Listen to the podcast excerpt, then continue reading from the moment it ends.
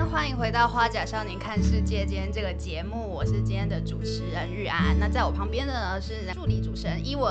大家好。那我们今天其实非常特别，因为大家如果有收听我们节目都知道说我们是花甲少年嘛。可是呢，我们今天坐在我对面的这位，她年轻貌美，充满活活力，对。然后甚至她是我们这个节目第一位邀请的女性来宾。然后我们欢迎白心怡，太开心了，谢谢玉安，谢谢伊文，各位听众朋友，大家好。对，那可能就是有些人比较呃没有听。看过心仪的节目就比较不知道，但心仪是那个台湾一千零一个故事的主持人。那我们今天特别想要邀请他，是也要恭喜他，因为他上个月得到了一个很厉害的奖。心仪要不要先跟我们 分享一下？是跟李安得到同一个奖吗？是小金人哦，小金人。上个月《地球的孤儿》节目得到了休斯顿的最佳纪录片的金奖。那休斯顿国际影展呢，也是当年李安导演还有。史蒂史蒂芬斯皮伯导演他们等于是入行的一个呃得到的奖项，也是奥斯卡的敲门砖，所以能够得到这个奖。又特别是在谈台湾的保育，我觉得非常的荣幸，非常的开心。那刚才玉然有提到说我的节目《台湾一千年故事》，其实大部分的人会知道我应该都是这个节目是是拍食物的节目。那《地球的孤儿》呢是拍动物的节目，是，所以我常常会说我拍食物跟拍动物，但是食物的收视率永远比动物的还要好。我朋友说食那个动物组成食物比较多人看，对，但是我觉得除了说食物是人。文的之外呢，我也认为说应该要多一点关怀动物方面的的这样子生态节目。对，就像就像玉安你们做了那么多这在关怀动物的，我觉得非常的感动。年轻人加入这个保育的行列，我真的很想知道，因为大家都在谈心仪可能被犀牛撞到，等下再跟大家讲 对这些故就是跟动物有关的故事，但比较少人问到你说，哎，你可能其实原本是在加拿大念电影的。对对，然后后来又回到台湾，然后担呃担任记者的工作，甚至好像是跑政治线。对，我想很想知道说这个。这段路是怎么怎么会发生这样的事？你是先对先 念电影，然后跑到政治，然后最后又跑到就是像动物保育这一块。那我们可以先聊一下，哎，比如说在加拿大念电影的事情，然后怎么会到回来台湾当记者？是，其实我一开始在加拿大，我大学念的是心理学，但是我妈妈就跟我说，你还是转系好，因为在那么早在。在十几二十年前呢，台湾看心理医生还不是一个非常普遍的的现象，所以妈妈就说你还是早点转系，不然你回台湾会找不到工作。所以后来我一直对电影传播很有兴趣，我就转系，就念了电影传播。那有一次暑假回来台湾，就有机会在电视台实习，我就对记者这工作很有热情，我就觉得说记者是一个，对，在那个年代就觉得说哇，记者可以拥有。可以改变社会上的可能不公义啊！哈，不会觉得很很累吗？要跑来跑去？不会，那时候很年轻，就是在大三那一年回台湾实习，在电视台就觉得哇，电视台的这记者工作太棒了！你可以报道很多社会的黑暗面啊，那也可以帮一些弱势的族群发声啊，吼，可以把一些不公不义的面向给，然后监督政府。所以那时候很多的理想。那回台湾之后呢，就就考了东森。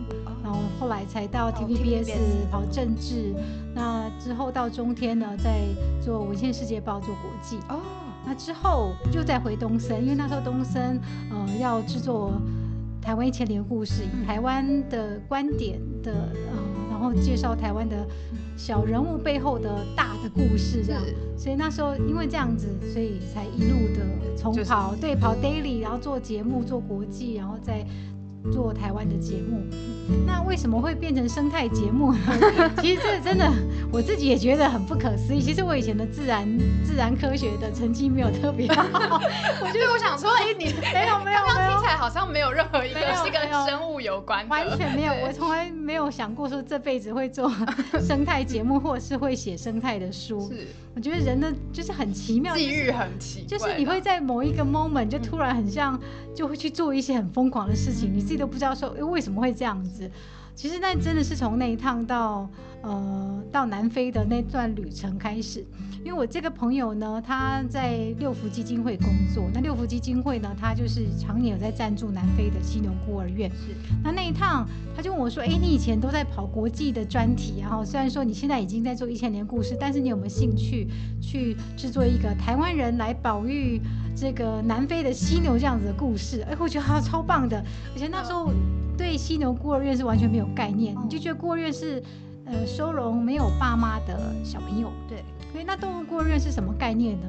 然后去的知道才知道说，哦，原来在世界的这么远的角落，有这样子在收容没有没有妈妈的动物，最主要是没有妈妈的的动物宝宝。哦，就是犀牛孤儿院，他们这里面的犀牛宝宝妈妈都是被人类屠杀，为了把它的脚拔下来屠杀。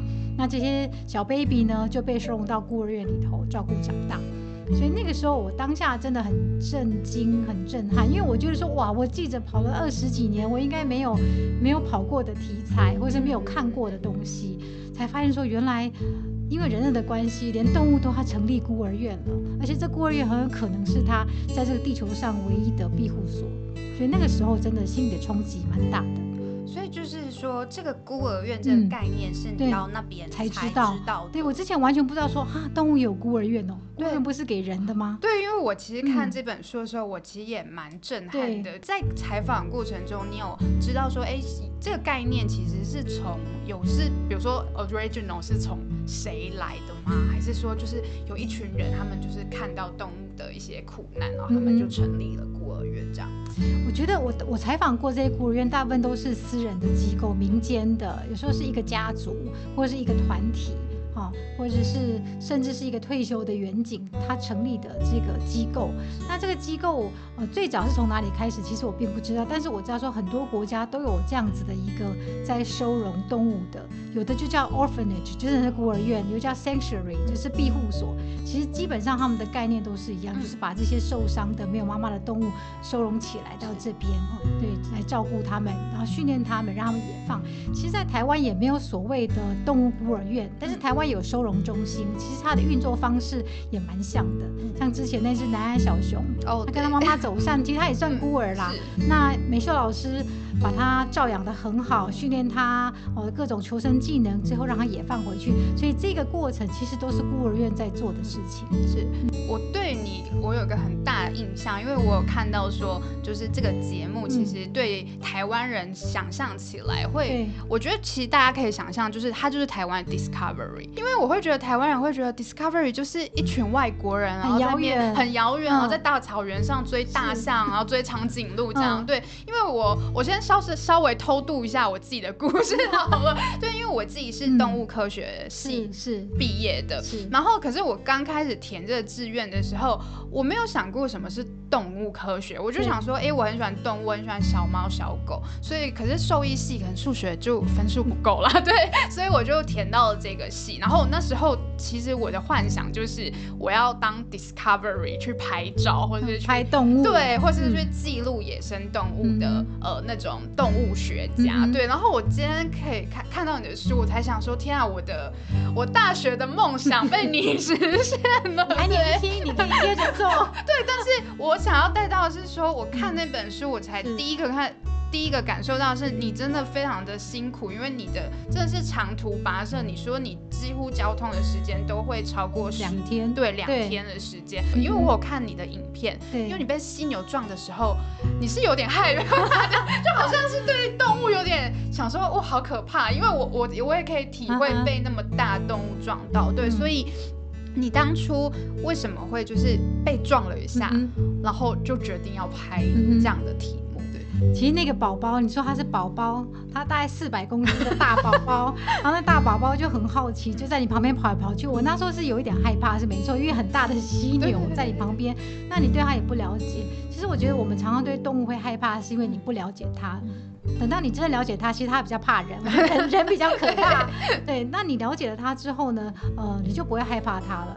那他那时候我正好在跟院长聊天，可能聊太久了。那那个宝宝的散步时间到了，所以他其实是他其实要撞我，跟我说你不要再跟我妈妈讲话了，我要散步了。对你讲阿姨，你讲太多了。那时候被当他撞了一下的时候，后来我事后再回想哦，我就想说，呃，也有以前也有媒体去拍摄过这个孤儿院，院长说我是第一个这样被撞的。所以我那时候就很浪漫的想说，哦，我是被选择、被秋神的，我是被我是被选择，对对对，我被动物选择要来替他发声，因为我觉得说他来撞我，应该是希望我可以讲他的故事。因为其实他并不想要住孤儿院，他跟他妈妈在草原里头很开心，但是因为人类要他妈妈的脚，把他妈妈杀了，他就必须要来住这边，然后跟人类的妈妈一起生活。那我觉得这些故事呢，他选择我要来。跟大家说，我真的相信动物是选择我的。嗯，那像我之前去南，呃，我之前去肯亚，我是要拍狮子，可是就在拍狮子的过程当中，有一头长颈鹿把我的车子挡下来。哦，那草原这么大哎，肯亚的草原一望无际，那个地方是肯亚，对，它是在肯亚跟坦萨尼亚的边界，所以它可以去坦萨尼亚或是往更远的，它却选择挡我的车。嗯那一开始我也不知道它为什么要挡我。是我才后来才看到说，原来他的脖子上缠了一个钢索，对，把他套住，让他不能呼吸。然后他就看着我，泪流满面。但是当下我很震撼，我不知道说长颈鹿这么漂亮的眼睛会流眼泪，是，然后流得稀里哗啦的。那后来我把这个讯息分享出去之后呢，哇，就变成一个 virus，马上上万个分享。我的脸书是私人的，我我没有粉丝哦，我这是个人的，我只是开地球。然后就突然被转载，这样然后就全世界的媒体都透过脸书来找我，就说他们想知道长颈鹿为什么会哭。是，那我觉得那一次的状况让我变成我终身难忘的故事。像我也常常去国小演讲，我会把这故事告诉小朋友。是，哇，小朋友很很难过，说为什么长颈鹿会哭？我说因为人类要吃它，人类是要吃长颈鹿啊，长颈鹿是被人类吃光了。长颈鹿本来是无尾。就是在在那个在那个濒危 list 上面，它是无尾的，对啊，因为被人类吃到濒危。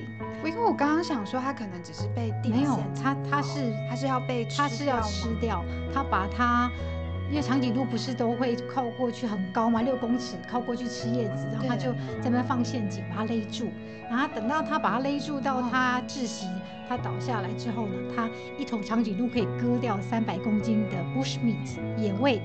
OK，那这野味不只是不要说东方人吃野味哦，像西方人也吃野味，所以长颈鹿就真的是被人类吃光的，这个是很可怕的事实。这个该区域特别就是吃长颈鹿？没没有，像以前早年他们吃长颈鹿可能是像很贫穷的一些 village 需要一些 protein 蛋白质来源，他会吃。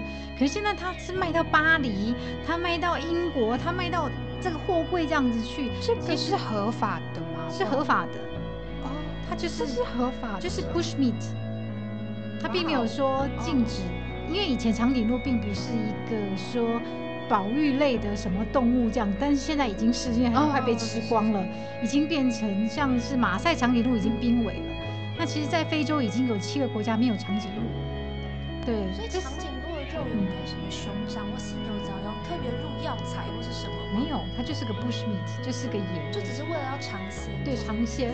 所以对他们而言，可能这是一个很，我有钱，我就可以对我吃长颈鹿，很 fancy。对，其实，在肯雅有一个有一个那个餐厅叫做 Carnival，就是那种专门给你吃野味，它里面有长颈鹿的肉，有斑马的肉，就是各种丛林的肉都可以吃，barbecue。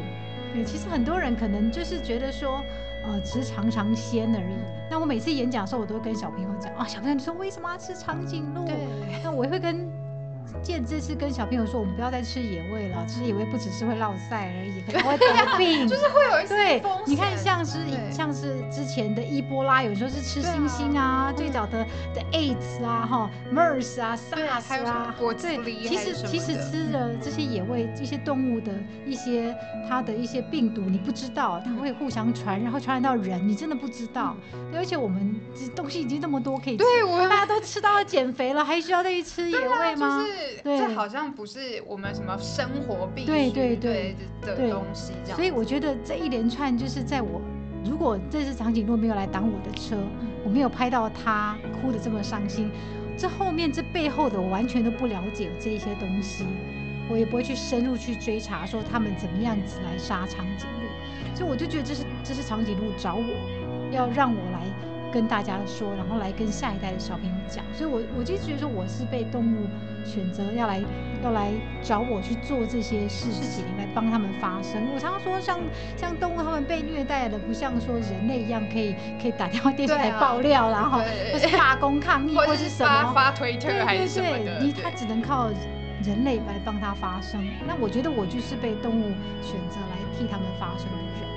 我还惊讶于于另外一个故事，就是你书里有写到叫俄罗斯的熊，棕熊，棕熊的故事，就是你是在里面好像有写到说，因为他们盗猎，他们是趁熊冬眠的时候，对对对，因为我会觉得这个故事真的是太邪恶了一点，对，就是你趁人家睡觉的时候，然后就拿枪，然后就是。只为了 for fun，就是杀了你。我其实很好奇，说，呃，你在这这些过程里面，要去怎么样听这些这么难过的故事？你自己的心情或是心境转折，不知道可不可以跟我们分享一下？其其实真的真的是很大的一个冲击。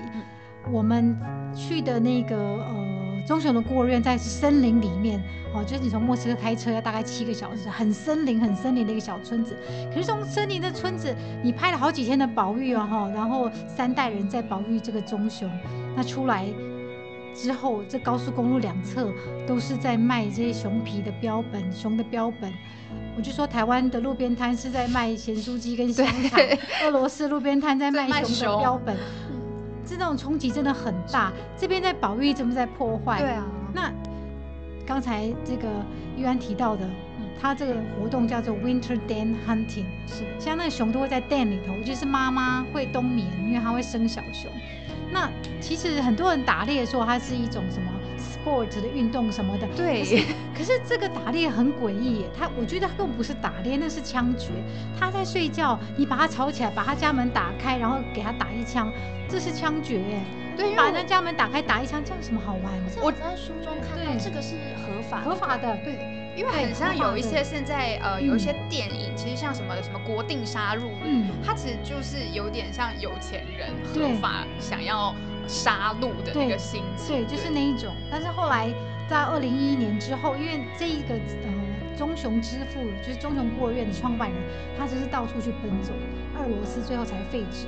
说不能在冬天打猎，四月以后才可以开始打，四月以前是不能打。是，这也是经过好长的一段时间才有办法这样子的改变。其实保育真的是这样子，一点一点一点进步很小很小，可是一下子就全部破坏光了。对，我觉得这个心情真的呃是会很冲击很大，但是。当下，我就是告诉我自己说，我要把这样子的面相，要把它让更多观众知道，让观众知道说这边有破坏，这边有保育，那这两者之间的落差这么的大，那我我都冲击很大，那你看了之后，你是不是也会很有感呢？是对。那这个节目刚才玉然有提到说，其实一开始做的时候呢，呃，也是背负了很多的压力，像很多人。会质疑说，你又不是动物星球，你又不是 BBC Discovery，你为什么要做这样子的节目？那我就觉得说，呃，很多人真的觉得说 BBC 跟 Discovery 的拍的很好，可是离你很遥远。你看到外国人在讲南极，哦，在讲北极，哦，在讲北极熊、地球暖化，你觉得哇，这都是国外啊发生的事情。对对对。可是。可是我今天白心怡来讲一千年故事的白心怡来讲的话，你会觉得说很有亲切感，因为你每个礼拜都看到他，那你跟他之间有一些情感连接，那他带着你来看这个地球上，因为人类造成哪些动物在受苦，造成哪些环境被破坏，那我觉得这个之间，你看了我的节目，应该比看 BBC 啊、看国家地理或是看 Discovery 会更有感。所以当初我觉得做这节目的时候，也是有很多的收视的压力啦，那还有说这个。资金的压力啊，你要到处去募款啊，募款募好了才能够出国啊，因为你真的出国去拍都是很贵。但是我觉得这几年下来，你会发现说你之前这些努力都是值得的，因为更多的观众看到了除了台湾之外，这个地球上发生了什么事情，那也看到说人类的哪些作为，其实对这个生态是造成多大的伤害。那下一代的生态教育呢，也因为这个节目或是这本书，我觉得会起了很多。很美好的改变，一些会发生一些作用，像小朋友会看了节目知道说啊，我们人类的一些破坏造成地球上这些很可爱的动物都消失了，没有妈妈了哈，然后他们饿肚子了。那我觉得小朋友是对动物很有感的，他从小这样子接触这样子的讯息，看了这个书，我觉得他长大以后会对动物、对生态会更有同理心。是，嗯。所以从刚刚的长颈鹿到棕熊，我在看棕熊那个节目的时候，有一句话我就很感动哎，因为他说他们说这是一种生活，不是工作。对。然后这种信念也是你接下来就是在做这些教育推广的时候，也都是你的信念，都没有就很想放弃的时候吗？没有。或是说，因为我知道你有带那个摄影，然后你是说团队就是两个，对，他们两个，我其实那时候就很好奇，哎，他们怎么会想说，哎，可以跟着你这样上山下海？因为他们可能也。非常的辛苦，因为有看到说拍动物，它可能就是一瞬间，然后你可能要在这边蹲点蹲很久。对，不知道说你们三位有没有 曾经一度想说，拍完这个我就不拍了，回台湾之后我就要一直待在台湾这样子。其实没有哎，我觉得动物有一种魔力，就是你拍了一集就想拍下一集，那等到的过程是很长啦。那你说热的话，我觉得你拍动物就是环境一定是不会很好的，不是太冷就是太热。像我之前去那巴西。我那时候出发前，我就在查天气，天气。四十八度，四十八度，我还给他那个 F 五，再给他多按几次，看 他是不是他是不是？他的这个湿地真的就这么热，四十八度正中午，你就觉得说第一天去的时候真的很想吐。因为你一天要在船上曝晒十二个小时，因为美洲豹就在就在湿地的两侧，那你搭那个船是没有遮蔽物的。我们就六点就要出发，天还没有亮就要出发，然后就在那个河道上面，然后一直在找美洲豹，因为豹就会在旁边走来走去，可是你不知道它在哪里，你要你要等它，所以只有只有人等动物，没有动物等人。对，那第一天真的会想吐，因为你没有办法适应到四十六度、四十八度的那种感觉。其实我觉得，我觉得人呢的这个适应力还蛮强的。到第二天、第三天就哦，好像还可以忍受。然后你真的拍到了美洲豹，你就说哇，真的太棒了，明天还要再拍这样子。然后这趟拍完就说哦，真的很虚脱。可是你也想到说下一趟又可以拍什么动物，你就会觉得说，觉得这些冷啊、热啊、身体上的，我觉得那些都是可以忍受的。因为你拍出来的东西，然后得到的回馈，想然后传达出去的这个信念跟理念，我觉得那个是无价的。那你说中间会不会很挫折？会很挫折，可能一开始你会背负一些收视的压力。可能大家想看，我就说那个那个咸酥鸡跟牛肉面的收视率绝对比北极熊跟棕熊好。你可能真的花很多时间去北极拍到北极熊，它的收视率没有卤肉饭的好。我觉得那些你要自我去调试。那在拍摄过程当中，当然是很多的冷嘲热讽，你要去消化去吸收，因为毕竟拍动物这件事情不是很多人能够认同的。对，因为我觉得台湾的这个生态保育还在，已经已经进步很多，但是我觉得还很大的空间可以一直持续的在往前。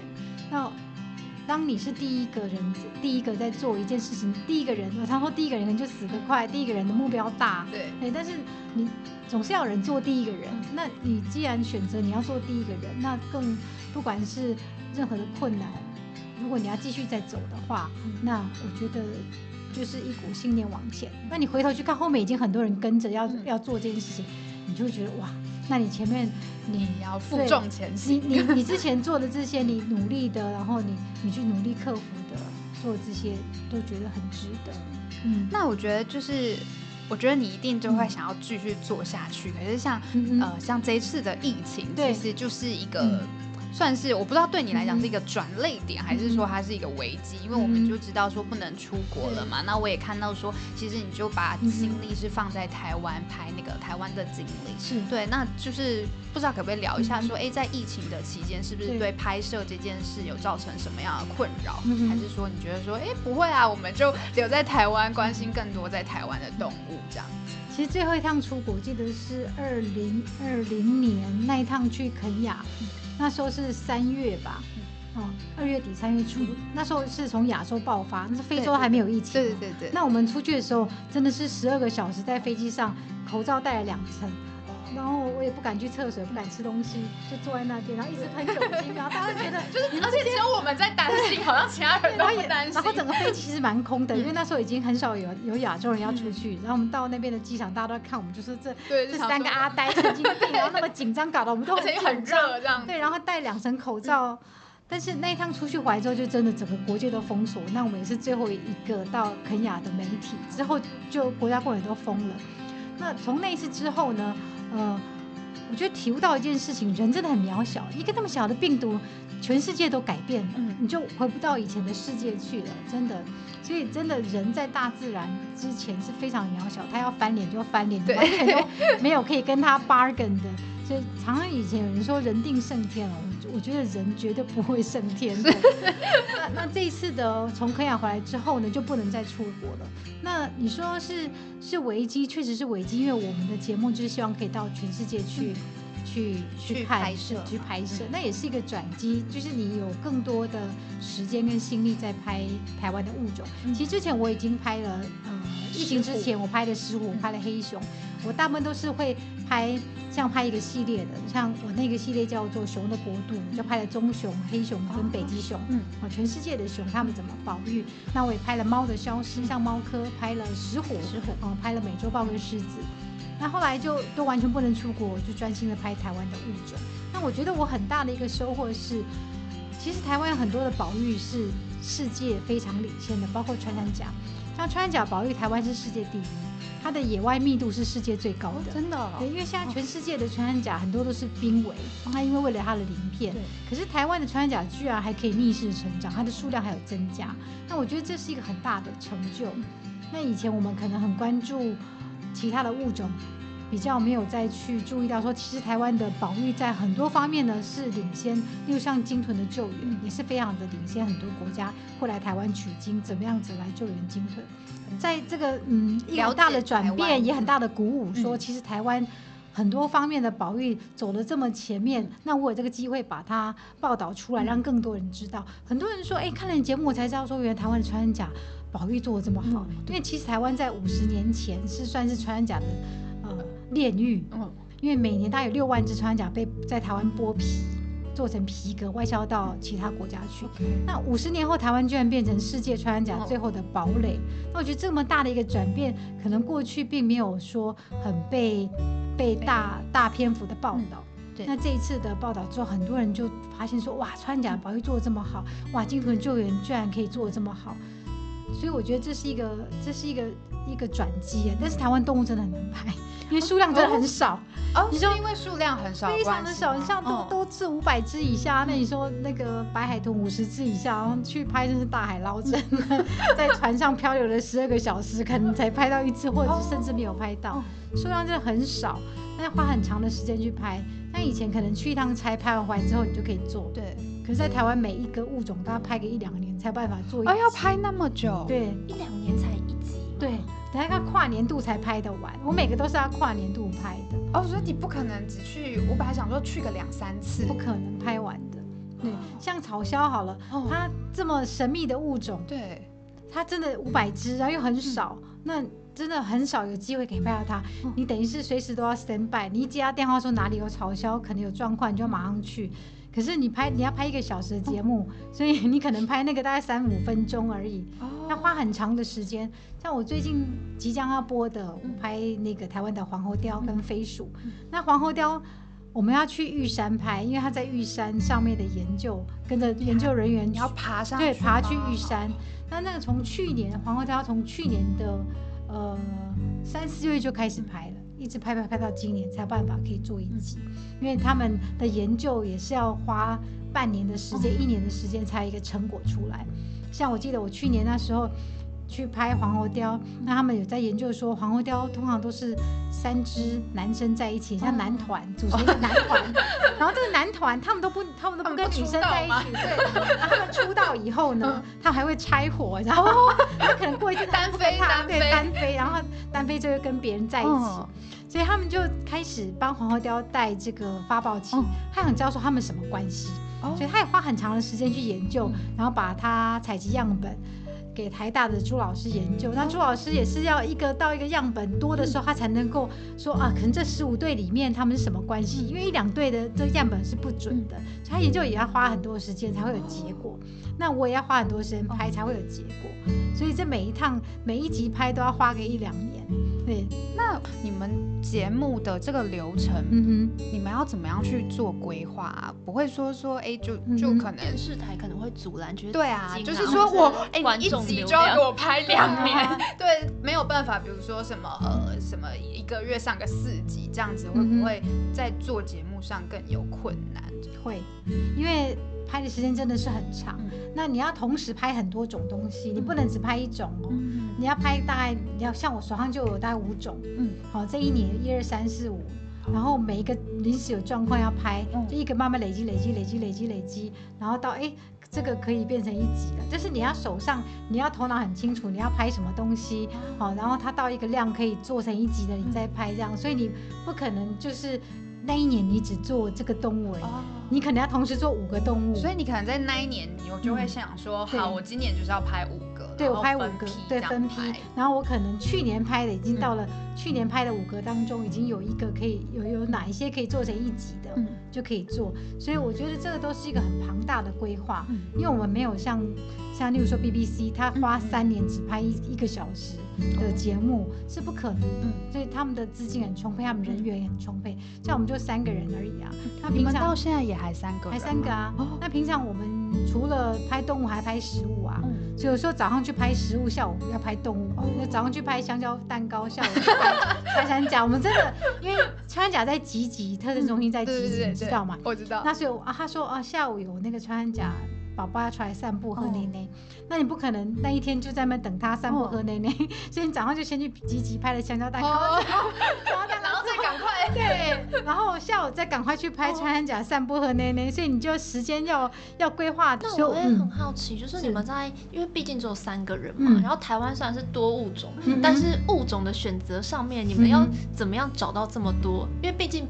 会每一种动物都快消失了，对，应该还是有蛮多还存在。但你会去找一些指标的指标物种大型，就是呃指标物种它可能是极度濒危的。那现在有在做研究计划的，因为像你去这些地方，你也不可能自己去，一定要研究人员带你去，所以我都会找说正在做研究的。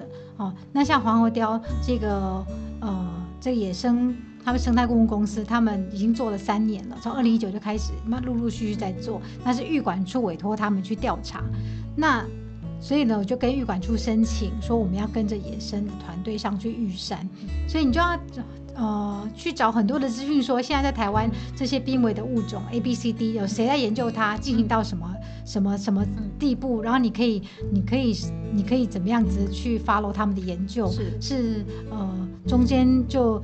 他们研究到一半，你跟着去研究呢，还是说他们有下一年度的计划，你从头到尾拍？所以这个都是要规划的很仔细，但你要很清楚说哪些动物是正在研究当中，但是你就要去参加，像我就参加很多的研讨会，我我自己很喜欢听演讲，想要去参加很多研讨会，然后听到专家他们在讨论说，哎，最近有什么新的研究计划在执行啊？哈，有一些什么新的保育政策啦，哈，新的规划啦。那如果说你觉得这些是你有兴趣拍的话，再去跟他们联络。所以其实我没有在工作的时候，我就参加很多的研讨会，听很多的演讲，那去找这些的资讯，去看很多的相关的书籍。这样子，在做台湾跟做国外的时候，你就会觉得有很大的落差感吗？对，因为国外的话，真的你去，你规划好了出国一趟，十五天你就拍完。你拍拍不完也没办法，就拍不到也一翻两瞪眼就是这样，就是就是拍到就是这些东西，然后你回来就把它做一集。可是台湾不一样啊，你没拍到你再去拍，再去拍，再去拍，然后还有很多计划一直在执行，就一直不停的拍，不停的拍，不停的拍。像你说除了去玉山之外啊，塔塔家他们也有在。在捕捉西方黄喉貂，那他说有重龙，他们要采集它的样本，或是要去做它的呃这个行驶的检测的话，我就要去那一边去塔老家。那另外在太平山那边有黄喉貂，所以就是它有很多是一起进行的。那你挑好了物种之后呢，那它有哪些面向，你都要规划好。对，其实其实没有说单一。哦，就是不是我们想象说这三个月没有拍什么？没有没有，我也希望这样子，我很希望可以这三个月就拍一个东西，然后就把它做出来。其实真的没有那么简单，那台湾真的太难拍了。是，我们可以想象这个节目的进行有多么的困难。那我们可以，你可以跟我分享一件你觉得最最最困难，因为其实你刚刚也有说，其实什么气候，我们自己。只有草莓族 想象的，你可能就会觉得还好，因为拍动物的那个呃感动其实是可以消弭这个东西的。可是像比如说你刚刚其实也有提提到说，哎，比如说没有人看啊，或者经费的问题，有什么事情是你觉得真的是在这条路上你觉得最最最最痛苦又困难的点吗？最痛苦啊，对，或是就是真的会让你觉得说，哎，真的就是。要不要就停在这这里？某一刻，可能我想说，可能回家真觉得太气啊，或是太挫败，有没有这样的时刻呢？嗯，其实，在拍摄都还好哎，我觉得说应该说是被写黑函吧。哦，会被写黑函？对，你做了这么温馨感人的事情，辛苦对啊，像像，就是会有一些很奇怪的的攻击，然后一些。就例如说，去年好了哈，我在拍草鸮，嗯，拍这个穿山甲，那就就会有人写黑函说，嗯，哎，那个国家地理频道也拍过草鸮，对，啊，Discovery 也拍过穿山甲，那白心怡拍的就是抄袭他们的，就是有这样子的黑函攻击，这样，然后还寄到，哦，我去年有入围金钟奖，对，还寄到主办单位去，然后后来是国家地理频道的导演，哦，他亲自写澄清函。他说不要再打击生态工作人员，对他帮我澄清。他说不要再打击生态工作人员了。对啊，拍片已经很辛苦，那为什么国外的拍他就可以，台湾不能拍呢？对啊，那这样大家都不用拍，对啊，一个人拍完，另外就是那有人拍爱情片啊，我们就不能拍爱情片。重点是，对啊，大家拍的角度都不一样，方向也不一样。那反倒是那个导演帮我澄清说。白歆也没有抄他的东西，他虽然比较早拍，嗯，但是你就会觉得说，其实，在做这些事情，身身身体上的辛苦都不是什么，但是就是会有很多这样子的一些挫折，嗯，就是你可能冲太快，或者说可能你的理念人家不是很认同，哦，或者是我不知道，就是很多一些嗯你看不见的一些一些暗黑的力量，让你会很挫折。那确实那个时候。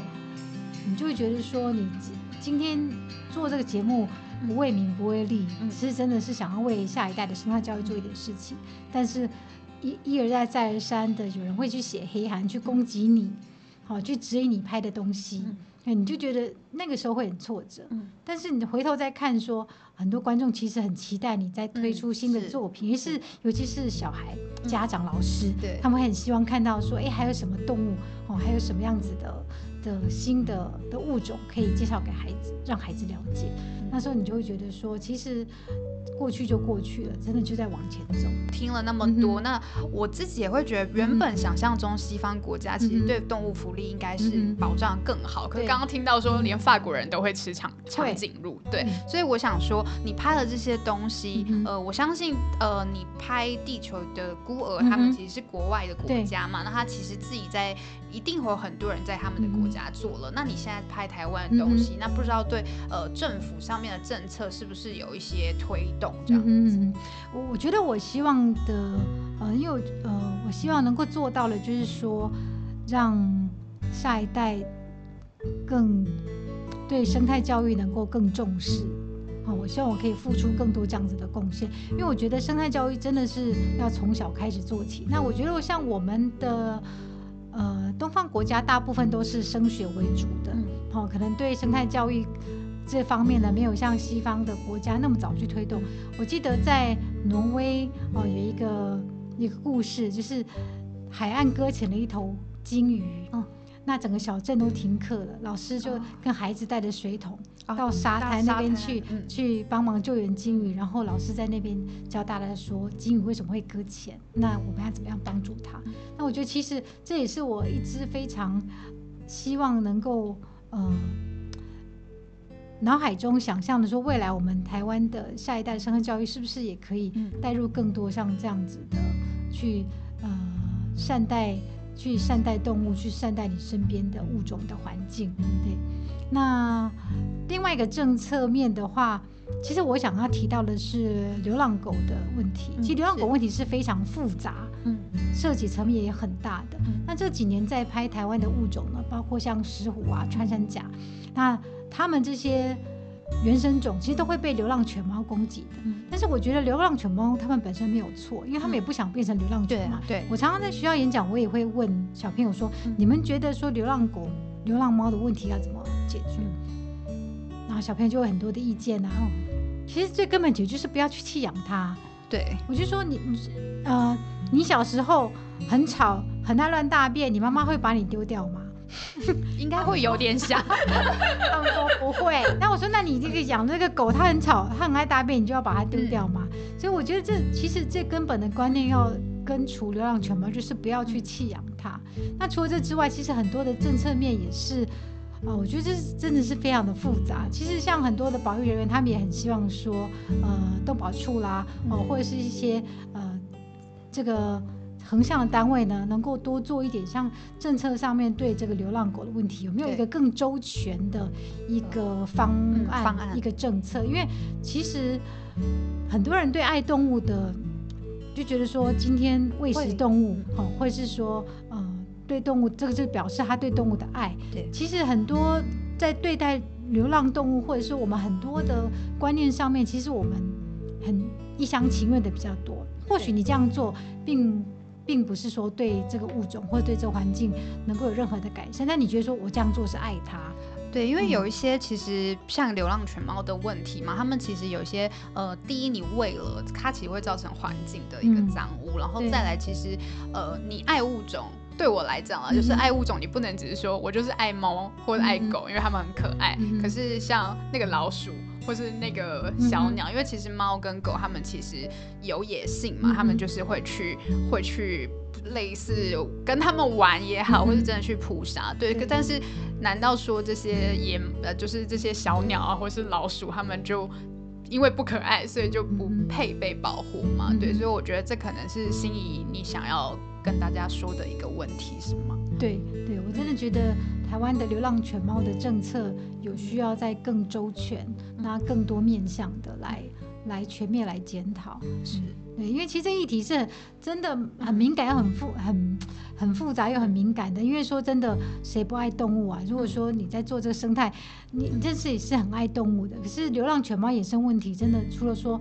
破坏环境之外，有很多其他的物种也会因为这样子受害。嗯，像我刚才提到的，其实很多台湾的穿山甲断尾，几乎都是流浪流浪犬咬伤的。对，那我觉得说这个议题真的有需要。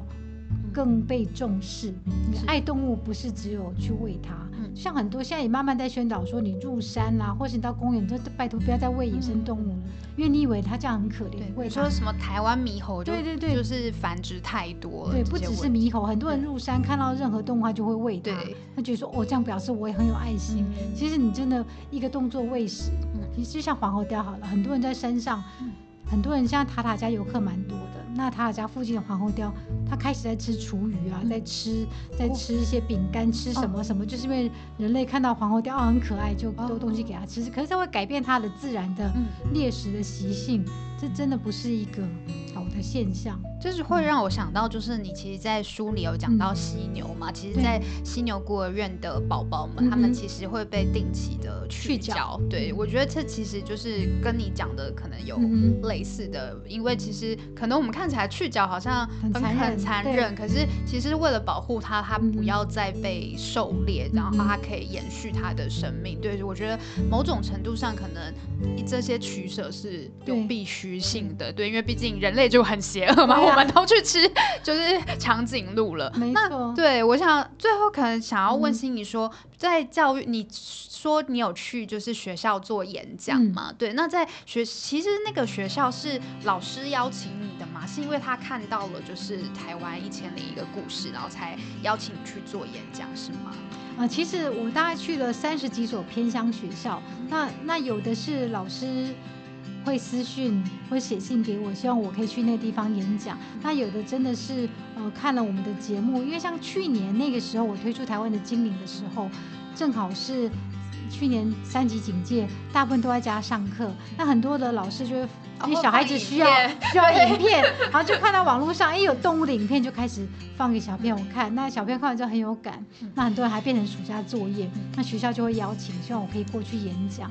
那后来出了书，那就更多的学校会说，他们有一些呃跟作家有约啦，哈，然后他们的图书馆有买这本书，希望我可以跟孩子聊聊保育。嗯，我真的觉得说我很喜欢去小学。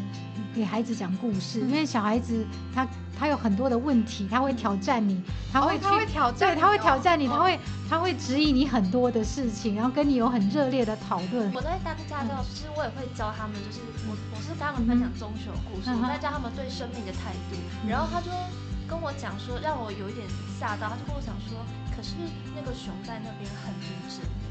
然后我就有时候不知道该怎么教育他们，我觉得有时候小朋友的观点有点。简单，就是他们觉得那是可以一个被保存下来很漂亮的标本。我觉得有些观点就很难教他们。像你在做这些东西的时候，会不会有点跟小朋友有代沟？因为他们很单纯，他们有点不懂这件事情是很残忍。嗯嗯嗯。我会用很简单的方式来跟他们用他们的语言去沟通，像我会跟他们说，呃，家里还要放，你家里很有钱，你还需要告诉人家你很有钱吗？你还放一个那个熊的标本在家里面，半夜起来尿尿会被吓到。对，而且熊在森林不是很快乐吗？你把它放在家里面，每天看到很难过啊。那家里很有钱，你可以去住地堡，或是你以后长大可以买跑车，买买特斯拉。对对，不需要去去像以前，我就说以前阿公阿公阿妈。打骂那时候没有这些东西可以买，所以他们可能就家里放个虎皮、熊皮，或者是放这些标本，表示说哦家里的经济环境很好。可是现在我觉得不需要了。那你说去吃这些野味好了，我们可以吃的很多啊。你看你台湾有什么东西好吃，他们就会跟你说什么好吃的。对啊。我就说这么多好吃，还需要去吃这些？因为你也有拍一些好吃的东西。对啊，对。所以我觉得小朋友就是他们他们的很多的。观点可能从看电视来，或从大人来的，但是我觉得，呃，你跟他用他的语言去跟他沟通，我觉得还蛮有意思的。嗯，那你有时候就是，比如说你去之后，有回访吗？还是说有些小朋友哦有，他会写小卡片，有有有有，那你真的会写了很多的东西，要画画，然后会告诉你说，因为你的节目或者这本书，让他对动物有完全不一样的想法。对。很多，所以他们应该也会去，就是影响。会，他会还会跟他妈妈讲，就是妈妈以后不要再用保特瓶，我们要用新雅姨说那个保特瓶呢会到那个 动物的嘴巴，或是那个塑胶袋会在金鱼的肚子，吸管会在海龟的鼻孔。所以小朋友还会去影响爸妈，我觉得蛮好的。节目做这么多年下来，你自己心态上面会有什么比较大的转折跟变化吗？嗯，其实这个地球的孤儿从二零一六到现在这样子算已经六年了，所以心态上面哦，嗯，转折吗？我觉得你你你越去拍这个动物，越去越去做这样的议题，我觉得你就会觉得说你亏亏欠自然的、亏欠动物的太多了。那呃。我记得月来有想问我一个问题，就是说有没有什么遗憾？嗯，我就遗憾就是我太晚拍这个节目。嗯，我为什么二零一六才开始拍？我可以更早去拍。就是要说遗憾的话，因为我觉得很多动物现在不拍就来不及了，因为很像未来的十年，可能有上百万个物种会消失。我常常说，你现在不拍，以后可能这个孩子要去看动物，要去博物馆呢，或者是去去动物园才看得到。那现在留下来的这些记录、这些影片是很珍贵的。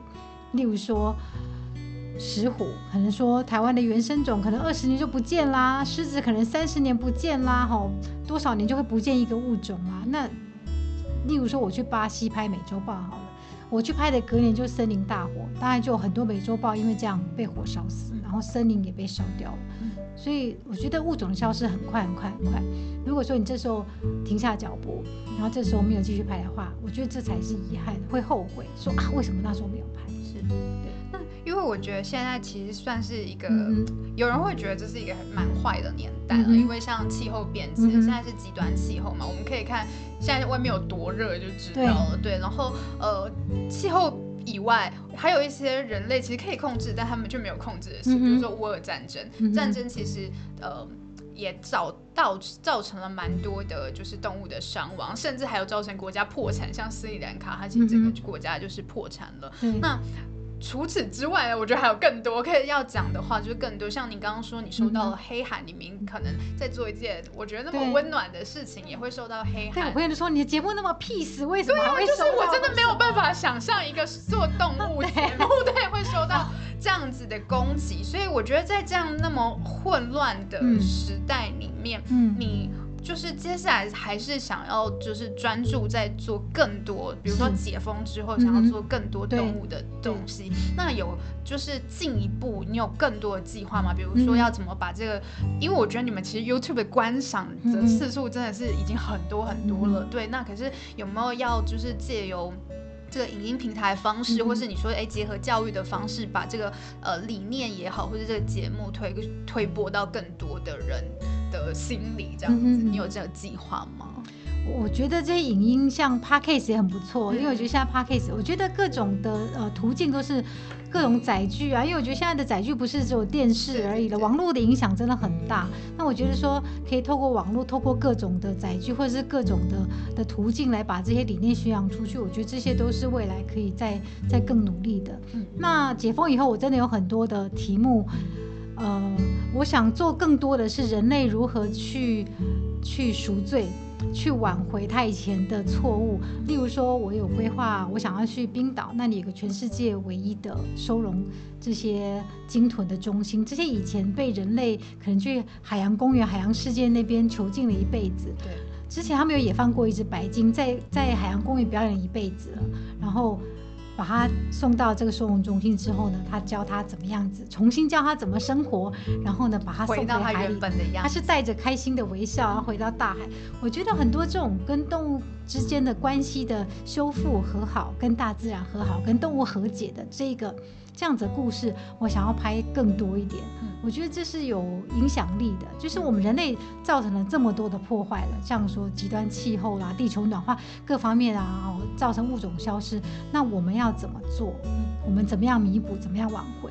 这是这是我想下一步我想要多做像这样子的探讨，这样子的故事。那我相信从做这些故事呢，呃。观众会获得更多的启发，是因为我自己其实就像我刚刚说的，我的本来的梦想是要去拍 Discovery 嘛，所以我其实听到心仪说他想要当一个就是华人世界没有人在做这件事，还要当第一个，然后我觉得这个概念真的是太酷了，因为你从来没有想过说，哎，是不是？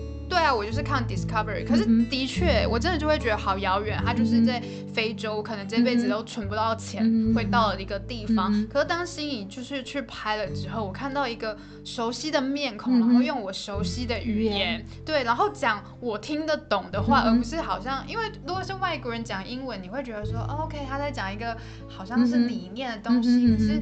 讲中文的时候，你就会觉得，对他就是在我的身边，我是不是要少开一点冷气？对，对我是不是要？我是要用环保杯，少用一点保特瓶。对，少用一点保特瓶，不要再拿吸管了。对对对，我觉得这件事是非常有影响性跟感染力的。对，然后我也觉得这个议题它其实可以很广很大，因为我刚刚有说我呃是动物科学系嘛。那心哎心怡知道这个是什么系吗？最后让他猜一下，讲了一整集让他猜一下，你知道吗？Animal Science。and technology，你知道在念什么的吗？其实我觉得国外分的很细，还有那个 animal management，对对，动物管理，对动物动物科学，嗯。是这个台湾过去的畜产系，所以我们是在学经济动物，所以我原本是为了保护动物才选这个系的。可是实际上我是听经济动物，应该就知道我其实是要从动物身上去呃获取经济价值。所以我们学的其实就像你说，可能是动物管理，就是比如说牛啊、羊啊、鸡啊。对，那呃我自己会觉得这一块很大，就是说我们在做实呃我们自己系上会需要做实验嘛。那在做实验的过程中，其实实验动物它能不能有相对的福利？因为我像我就有跟伊文提到说，我们在做实验的时候，呃，比如说要抽血，就是抽小鼠的血，你可以猜一下它怎么抽？它很小一只嘛，吓坏了。对，用用针。很小的那种，你要用一个很细的那种，很像哦西养乐多的吸管，然后你要戳进他们的眼睛。嗯然后如果你是呃厉害的，当然不会让他太受伤。可是大部分的人都不会是厉害的了，所以一不小心你就会把它戳瞎。所以当我在做这个学习的时候，我不免去想到这个呃，我们今天吃的药，我们今天用的化妆品，我们今天。呃，去使用的很多很多的东西，都是。要去做很大量的牺牲的。对，所以对我来讲，就是如果心仪有机会的话，因为我觉得借有这个 podcast，希望让更多的听众知道，然后也希望可以分享给心仪说，哎，这样的一个资讯，因为我觉得，呃，你得去看见，得去理解，然后你才会心里有感觉，然后去改变。这样，其实动物福利在台湾，我觉得。呃，也是也是一门需要被学习的功课。呃，举例来讲好了，像鲸豚救援，那有很多鲸豚，例如说得了潜水夫病的鲸豚，他们是极度痛苦的。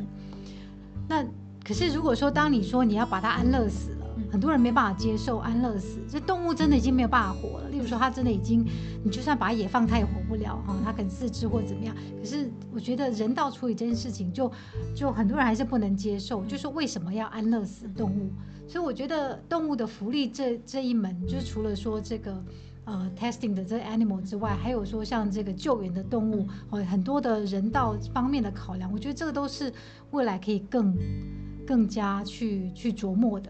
一开始我本来有提到，我很早以前在，呃，有提到过草鸮的人道处理啊。那时候就很多人跟我说，哇，你你居然敢敢敢把这个写进去那样。可是那只草鸮真的很惨，它已经它已经这个翅膀都断掉了，而且它根本就自己不能没有办法再生活，那它很痛苦。那当这么痛苦之下，如果你不人道处理它，其实它活得很痛苦。是对，我觉得这个都是，嗯，真的在做这些议题，都会碰触到一些之前人别人没有碰到的，没有碰触到的，你第一个去碰到的。那我觉得，如果你逃避的话，这议题逃避的话，它永远都还是被逃避的议题。那我觉得就是要用很开放的心，然后用很正向的这种态度去去去把它给呈现呈现出来。对。那我可以呃，最后问你一个问题，是对，就是说呃，因为就像你说的嘛，你去拍摄啊什么，它其实都会，你会有一个有点像那个什么哲学的思辨嘛，就是你的火车难题这样子，对，就是到底你要就是撞一个人，还是就是撞五牺牲五个人这样子，对，那你心里的嗯，我们说那把尺好了，或是你的那个标准会是什么？因为我自己，我毕竟我不是专家，那我会很开放的去去听两方的意见，然后我自己会看到这个动物的真实的状况是怎么样，那再去看正反两方的的意见是怎么样。那嗯，我觉得你拍拍动物拍久了啊，你就会，我觉得也会有一种直觉，就是你大概看了之后。它大概是什么样子？我觉得就像你做一个报道，跑这个线跑久了，大概你看了也知道。